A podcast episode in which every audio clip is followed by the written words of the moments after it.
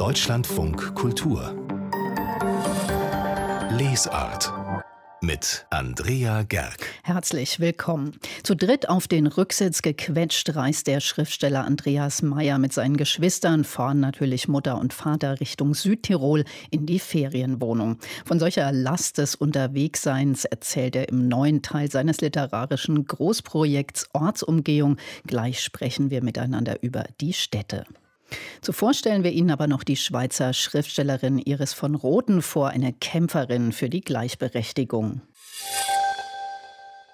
Erst seit 50 Jahren dürfen Frauen in der Schweiz wählen. Dafür gekämpft, gleiche Rechte wie Männer zu bekommen, haben sie natürlich schon früher. Auch mit literarischen Mitteln wie die promovierte Juristin Iris von Rothen, die mit ihrem Mann schon in den 40er und 50er Jahren eine offene Ehe führte, sich vertraglich von der Hausarbeit entbinden ließ und in puncto Gleichberechtigung kein Blatt vor den Mund genommen hat. Sie äh, charakterisieren die Frauen als Schmarotzer, die mit dem Tier auf derselben Stufe stehen und die anstelle des Intellekts, eines Intellekts höchstens ein Gedächtnis haben.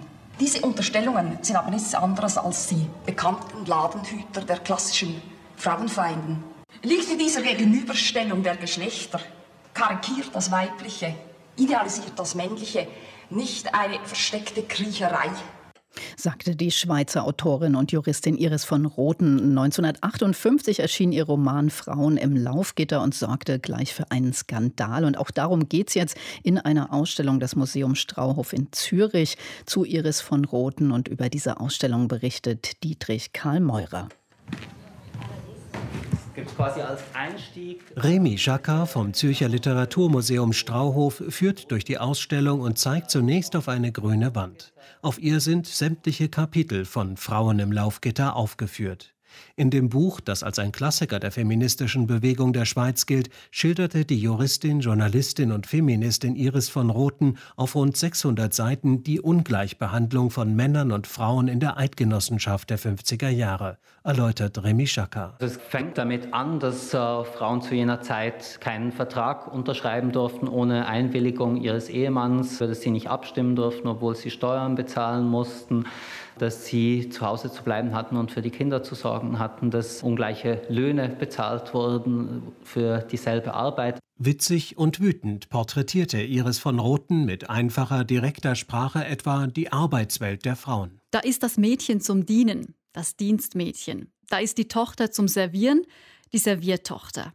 Im Grunde geht es bei diesen Tätigkeiten um etwas sehr Ähnliches. Servieren bedeutet ja nichts anderes als bedienen. Die Schweizerin forderte die Abschaffung der Differenzen zwischen den beiden Geschlechtern, deren gesellschaftliche Konsequenzen sie offen benannte. Die Frauen haben zu verblassen, damit die Männer die Wunderblüten am Baum des Lebens darstellen können. Iris von Rothen, die verheiratet war und eine Tochter hatte, hatte zehn Jahre für Frauen im Laufgitter recherchiert. Doch, so erzählt Remy Schacker vom Literaturmuseum Strauhof, auch eine Reihe von persönlichen Erfahrungen wurden verarbeitet. Sie war promovierte Juristin, sie hat mit ihrem Mann gemeinsam eine Kanzlei geführt und wurde dort immer für die Sekretärin gehalten. Die Ausstellung lässt das Buch erleben, etwa mit Videoinstallationen oder sehr eindrücklich mit Texten und Fotos etwa im zentralen Raum der Schau, der ganz in Rosa dem weiblichen Alltag gewidmet ist, zwischen Mutterschaft, Haushalt und Liebe.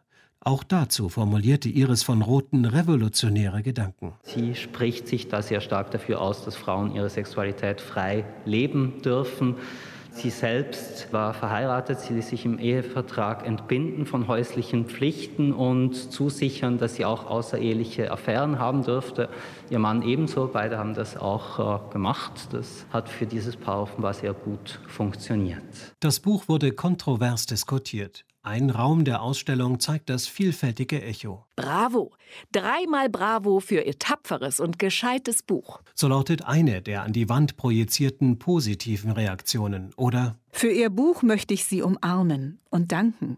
Nur schon für den Titel allein verdienen sie ein Denkmal. Der Großteil der Reaktionen war schonungslos negativ, voller Empörung. Sie verdienen nicht mehr und nicht weniger, als übers Knie genommen zu werden, um ihrem entblößten Hinterteil ein paar heftige Schläge zu versetzen. Das Werk war selbst Schweizer Frauenorganisationen zu radikal. Sie warfen Iris von Rothen später vor, mitverantwortlich zu sein für den negativen Ausgang der Volksabstimmung über die Einführung des Frauenstimmrechts, fünf Monate nach Erscheinen des Buches. Die als Emanze der Schweiz beschimpfte, zog sich zurück, schrieb Reiseerlebnisse nieder und malte. Geplagt von Gesundheitsproblemen schied sie 1990 in einem minutiös geplanten Suizid aus dem Leben. Bis dahin war sie fast in Vergessenheit geraten, berichtet Remy Schakar vom Literaturmuseum Strauhof.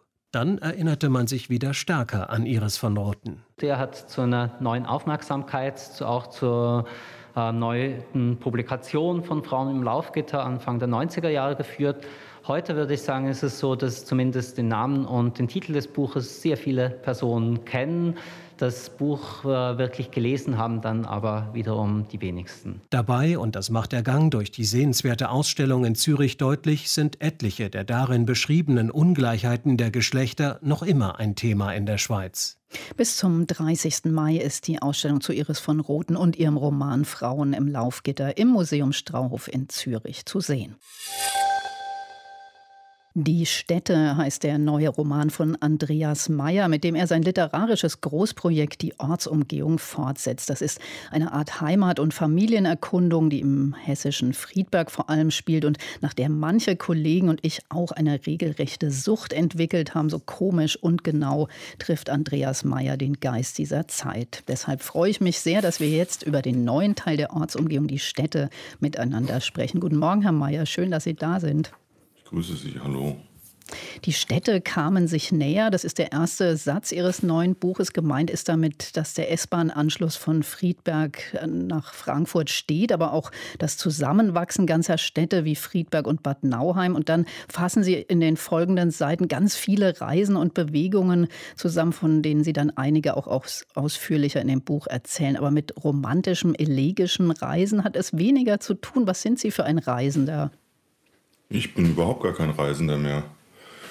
Ich war eigentlich in den letzten Jahren ein ganz gern Reisender, noch insofern, als dass ich immer sehr gerne in zwei verschiedenen Städten gewohnt habe. Ich habe in Hamburg gewohnt und in Frankfurt. Äh, aber seit, sagen wir mal, 2017, als die Deutsche Bahn anfing, eine wirkliche absolute Katastrophe zu werden, konnte ich mir das nicht mehr antun. Also ich habe kein Auto und ich bin auf die Bahn angewiesen.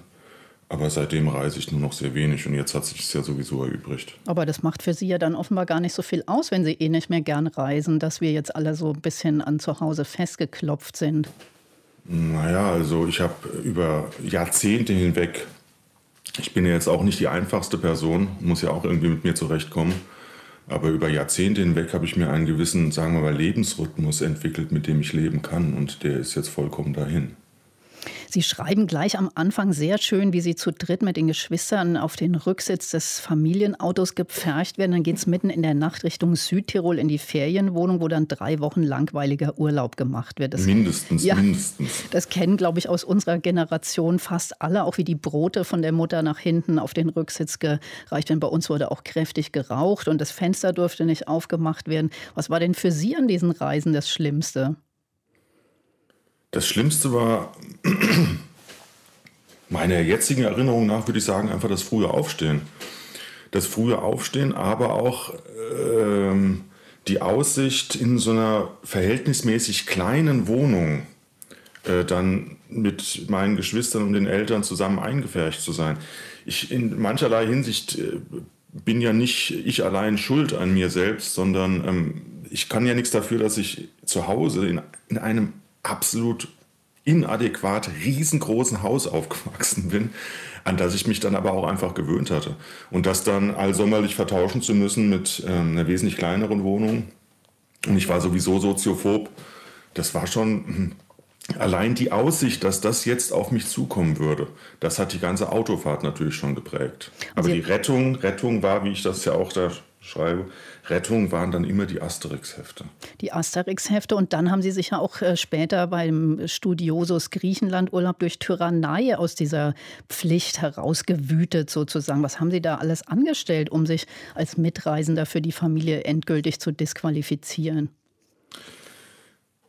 Es ist dieses Buch, wie die ganze Ortsumgehung, ist ja nicht rein autobiografisch, sondern nimmt Motive aus meinem Leben und ähm, die führe ich dann manchmal mehr und manchmal minder aus. Das habe ich jetzt vorgezogen, in diesem Buch wirklich nicht auszuführen, wie es damals bei diesem Griechenurlaub, Landurlaub abging. Aber äh, es war zu einer Zeit, und das kommt im Buch hervor, wo ich bereits angefangen habe zu trinken, mit 13. In der und, Hotelbar in Griechenland, das haben Sie sehr ja, schön und, beschrieben. Und äh, da habe ich mich Tag für Tag absentiert und äh, bin an die Hotelbar gegangen. Und das haben, das haben meine Eltern gar nicht, gar nicht gemerkt oder irgendwie nicht realisiert. Sie haben es schon gerade gesagt, der Erzähler, das sind natürlich nicht Sie, ähm, obwohl er auch Andreas heißt. Das ist in allen Bänden der Ortsumgehung so. Es gibt auch viele Übereinstimmungen zu Ihrer Familie. Ähm, aber trotzdem ist das nicht so diese Autofiktion, über die so viel gesprochen wurde in den letzten Jahren. Was ist denn das für Sie für ein literarisches Ich oder wie stehen Sie zu diesem Andreas, der erzählt? Äh, relativ frei. Also er erspart mir Geschichten mit Handlungen erfinden zu müssen. Er gibt mir ein Motivreservoir vor, äh, in dem ich, wenn ich es dann mal pro Buch gefunden habe, bewegen kann. Das heißt, es schützt mich davor, durch Erfindung allzu fantastisch und allzu breit zu werden. Ich strebe ja schon auch immer eine gewisse Schlankheit bei diesen Büchern an. Allerdings ist es so, wie ich eben gesagt habe, die Motive müssen sich jedes Mal erstmal finden. An sich ist mein Leben ja auch ein Pool von unendlichen Möglichkeiten und Erlebtheiten. Ich glaube, dass andere Leute das relativ chronologisch, ich will mal sagen, durcherzählen und auserzählen, auch mit einem gewissen Vollständigkeitsanspruch. Wie wahr oder verlogen es dann ist, das ist was ganz anderes. Aber das, das bin ich nicht und das kann ich nicht. Ich will nicht in diese Breite schreiben. Das würde mich selbst überfordern. Allerdings ist es eben extrem schwierig, dann kleinere, zusammenhängende, komponierbare Motive zu finden. Ich muss eine, es ist immer in erster Linie eine Auswahlarbeit, die ich treffe. Sie haben gerade gesagt, äh, der erspart Ihnen, dieser Andreas, dass Sie Geschichten mit Handlungen schreiben. Sie haben ja jetzt auch quasi ein Buch über das Unterwegssein geschrieben, ohne dass das eine Reiseerzählung ist. Da machen Sie sich sogar in einer Geschichte, finde ich, großartig so darüber lustig, wie das eigentlich ist. Da trifft der Erzähler eine junge Frau, die von einem Kurztrip nach Bangkok erzählt und die kaum andere Beschreibungen findet, als immer wieder zu sagen, guck mal, wie schön das war. Und der Erzähler hört sich an und sagt dann auch wieder, ja, sehr schön. Und das kennt man ja auch, wie langweilig eigentlich diese Reiseerzählungen sind. Was denken Sie, warum das trotzdem so gern gelesen wird und, und gemacht wird, auch dass jeder von seinen Reisen erzählen will, aber dann eigentlich überhaupt keine Worte dafür findet? Och, es gibt ja Fotoapparate und Handys, die können ja aufnehmen, was man, was man sieht und damit kann man dann auch anderen vorlegen, dass man es gesehen hat. Ähm, ich weiß jetzt gar nicht, ob da unbedingt Worte noch dazukommen müssen, ich habe dazu eigentlich jetzt kaum eine Meinung. Warum es geschieht? Naja, Feldpflege, dem anderen das Feld pflegen, man nimmt gern Komplimente entgegen und man will vielleicht auch den anderen für das interessieren, was man da irgendwie gesehen hat. Ich, ich kann das äh, absolut nur mutmaßen, weil es in keiner Weise irgendwie meine Welt ist. Weder fotografiere ich irgendwas, noch fahre ich irgendwo hin, um mir irgendwas anzugucken, was mich interessiert wenn ich die letzten Jahre irgendwo hingefahren bin, dann bin ich nach Köln, nach Düsseldorf oder nach München oder nach Bamberg oder nach Salzburg gefahren und zwar ausschließlich, um da in bestimmten Wirtschaften Bier zu trinken. Und ich kenne alle diese Wirtschaften und die muss ich auch nicht fotografieren. Ich muss davon nicht mal erzählen. Wie haben Sie denn dann jetzt geschrieben, ohne Gastwirtschaften und ohne unterwegs sein? Ach, wollen Sie das Messer noch tiefer in meinen Körper ja, hineinbohren? Unbedingt. Nee, nee, nee. Heimtrinken. Heimtrinken. Riesling. Riesling mhm. statt Apfelwein. Aber ich dachte gerade, als Sie das übers Reisen gesagt haben, dass wenn man jetzt die Städte liest, äh, das ist ja eben, habe ich ja schon gesagt, keine Reiseerzählung, sondern das sind eher so Wahrnehmungs- und Zustandserkundungen. Also eigentlich das Gegenteil von dem, was man sonst macht, wenn man vom Reisen erzählt. Die Außenwelt, ja, und guck mal da, wie schön das Kolosseum aussieht. Sie gucken ja eher drauf, was das mit dem Erzähler anstellt, dass er da ist. Nicht? Ja, teils. Ähm, äh, es sind verschiedene Entwicklungsstufen des Erzählers anhand von verschiedenen Reisen und Städten wiedergegeben. Andererseits äh, gibt es noch, ein, ich würde es ein bisschen verschoben noch ausdrücken, also mindestens in diesem Kapitel, in dem er selbst aus freien Gründen nach Biarritz trampt mit einem Bekannten, steht er ja offensichtlich damals 15-jährig vor folgender Frage. Ich bin jetzt 15, um mich herum ist das scheinbar normal, dass die Welt reist, meine Eltern sind gereist, meine Schulfreunde reisen. Also hm, muss ich ja oder will ich ja vermutlich auch selbst reisen und dann probiere ich dieses Reisen mal aus.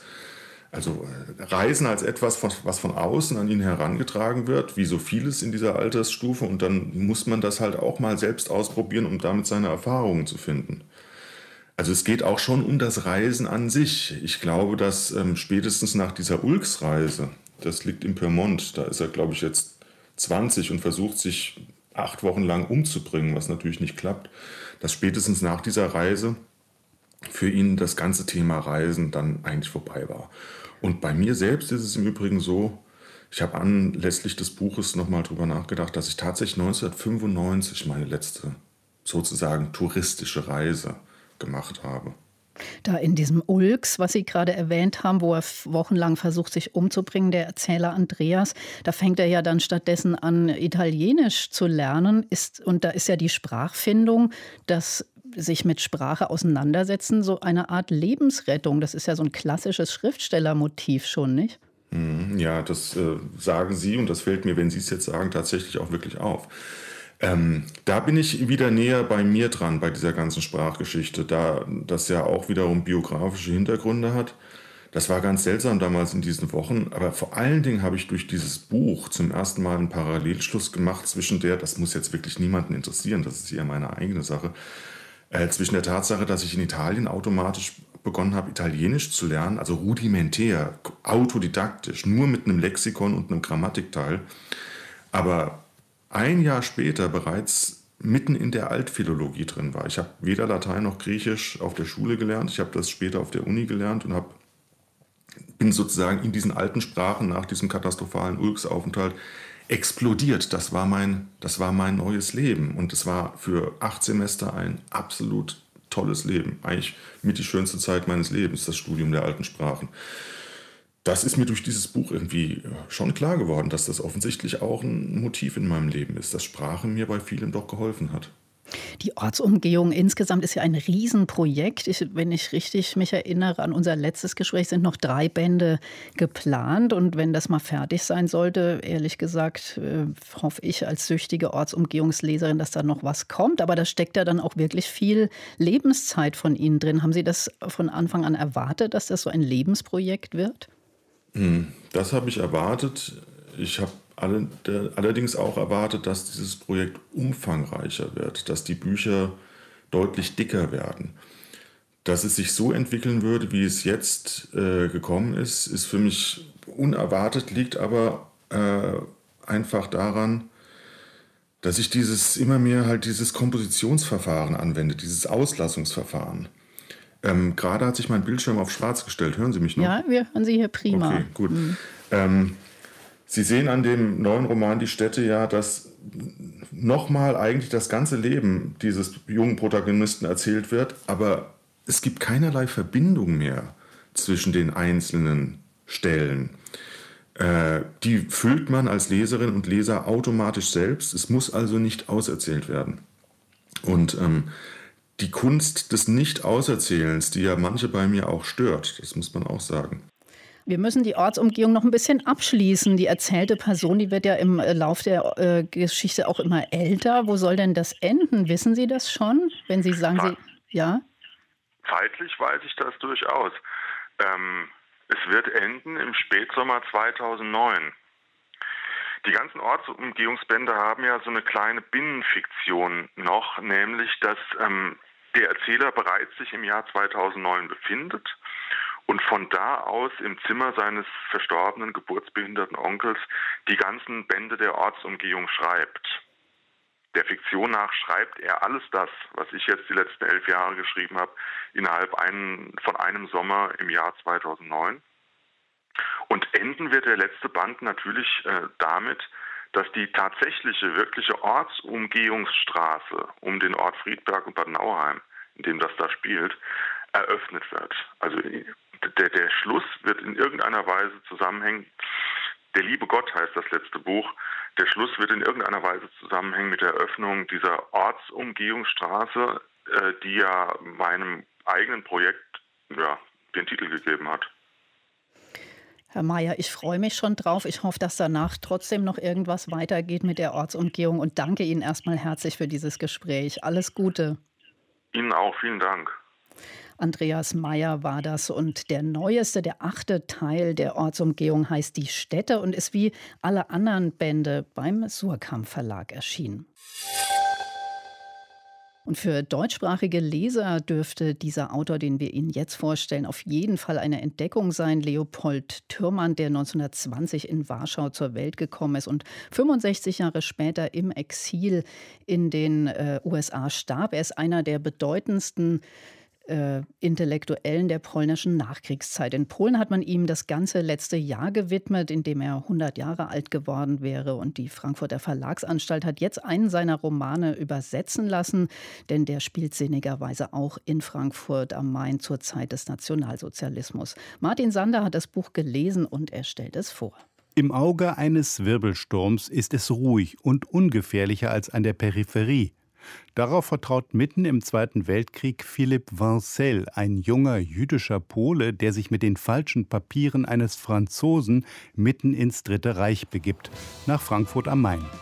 1943 kellnert er mit anderen Ausländern und Deutschen im noblen Frankfurter Parkhotel. Allseits schätzt man dort seine Dienste, auch wenn er die Gäste, oft Parteibonzen und Wirtschaftsführer, nach Strich und Faden ausnimmt. Philipp will nicht nur überleben, er will auf seine Art Widerstand leisten. Philipp ist der Erzähler im gleichnamigen Roman des polnischen Autors Leopold Tyrmand.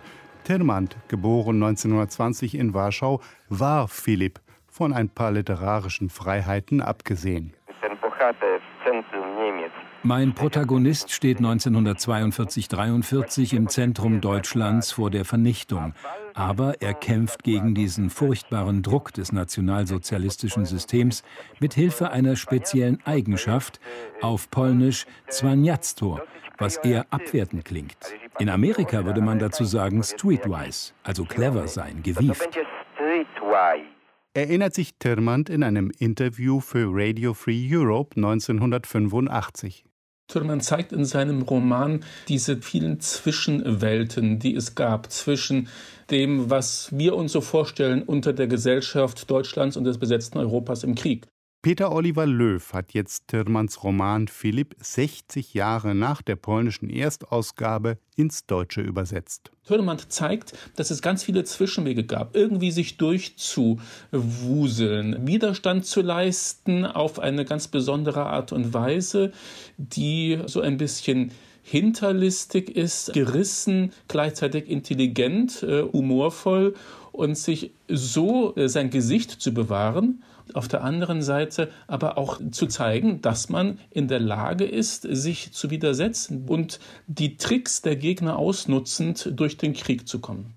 Leopold Termand war ein Pole jüdischer Herkunft. Sein Vater wurde vermutlich im KZ Majdanek ermordet. Die Mutter überlebte, ging später nach Israel. Leopold Termand kehrte 1946 nach Warschau zurück. Als Journalist eckte er bald bei den kommunistischen Machthabern an, Während eines Publikationsverbots schrieb er für die Schublade ein stilistisch und politisch einzigartiges Werk, das Djennik auf Deutsch Tagebuch 1954.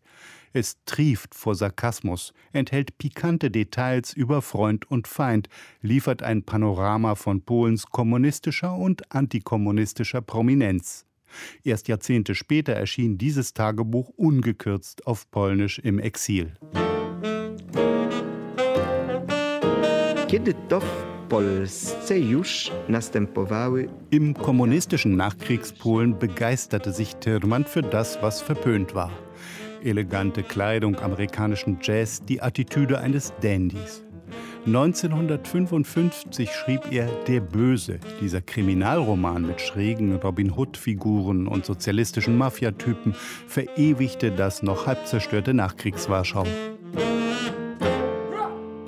Tirmanns Erfolge als Autor fielen in die Zeit einer vorübergehenden Liberalisierung des Regimes. Bald zog die Zensur wieder an. Tirmann konnte nicht mehr veröffentlichen und reiste 1965 in die Bundesrepublik.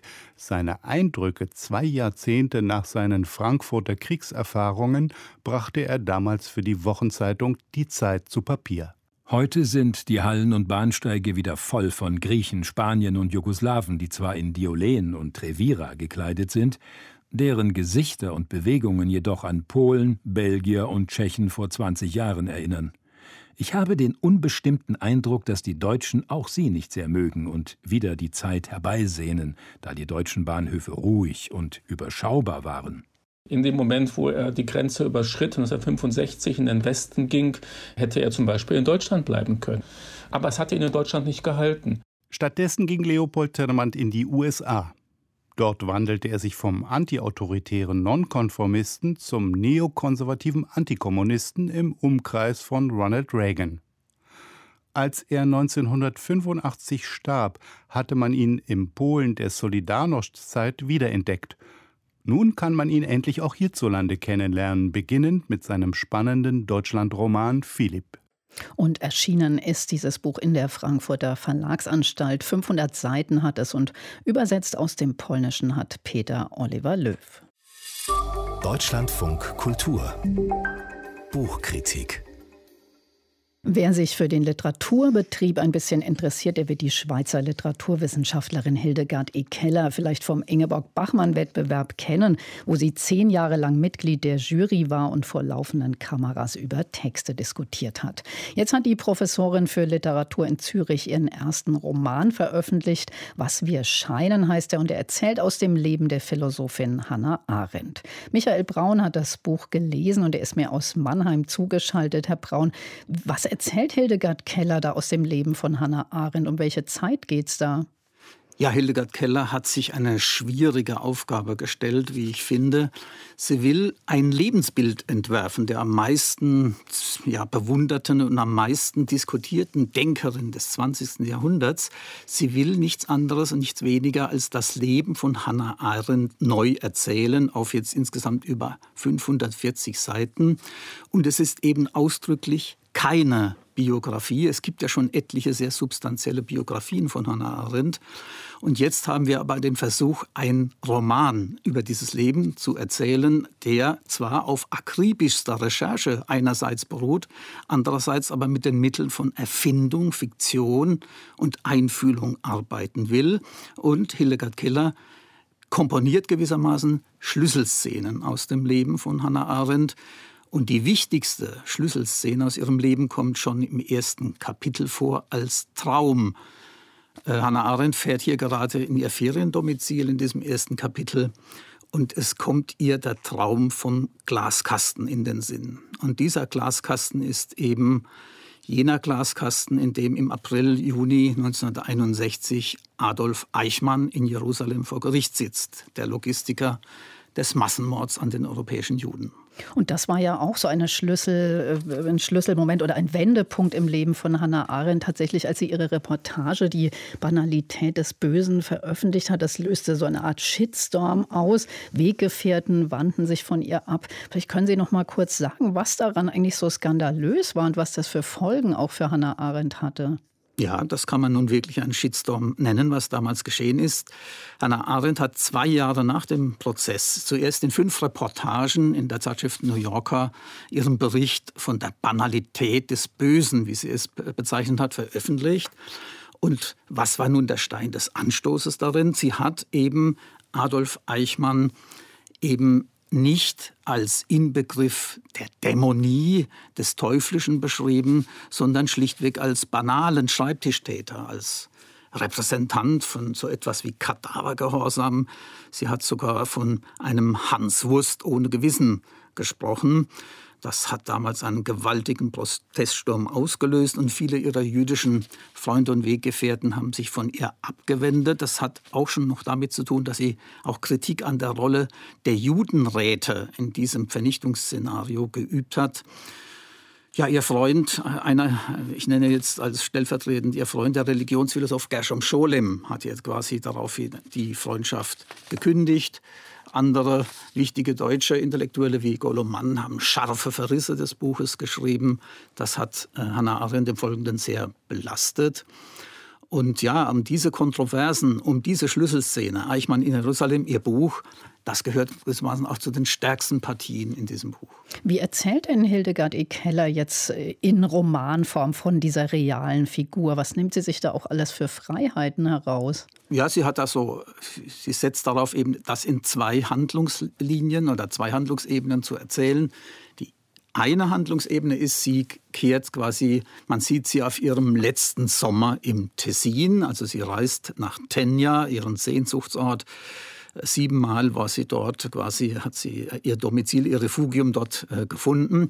Das ist die eine Handlungsebene. Und die andere sind quasi Rückblicke in so Schlaglichtern, Schlüsselszenen, die für sie Bedeutung hatten. Und da kommen eben dann die ganzen Protagonisten vor, die in ihrem Leben eine zentrale Rolle gespielt haben. Walter Benjamin, der sie in Paris kennenlernte, der sich 1940 das Leben nahm. Der Philosoph Günter Anders, ihr erster Mann. Ihr zweiter Mann, Heinrich Blücher, ein Kommunist oder Karl Jaspers, ihr philosophischer Lehrer aus Basel. Das wird alles so in Rückblenden und äh, diese Erfahrungsstation ihres Lebens äh, aufgezählt.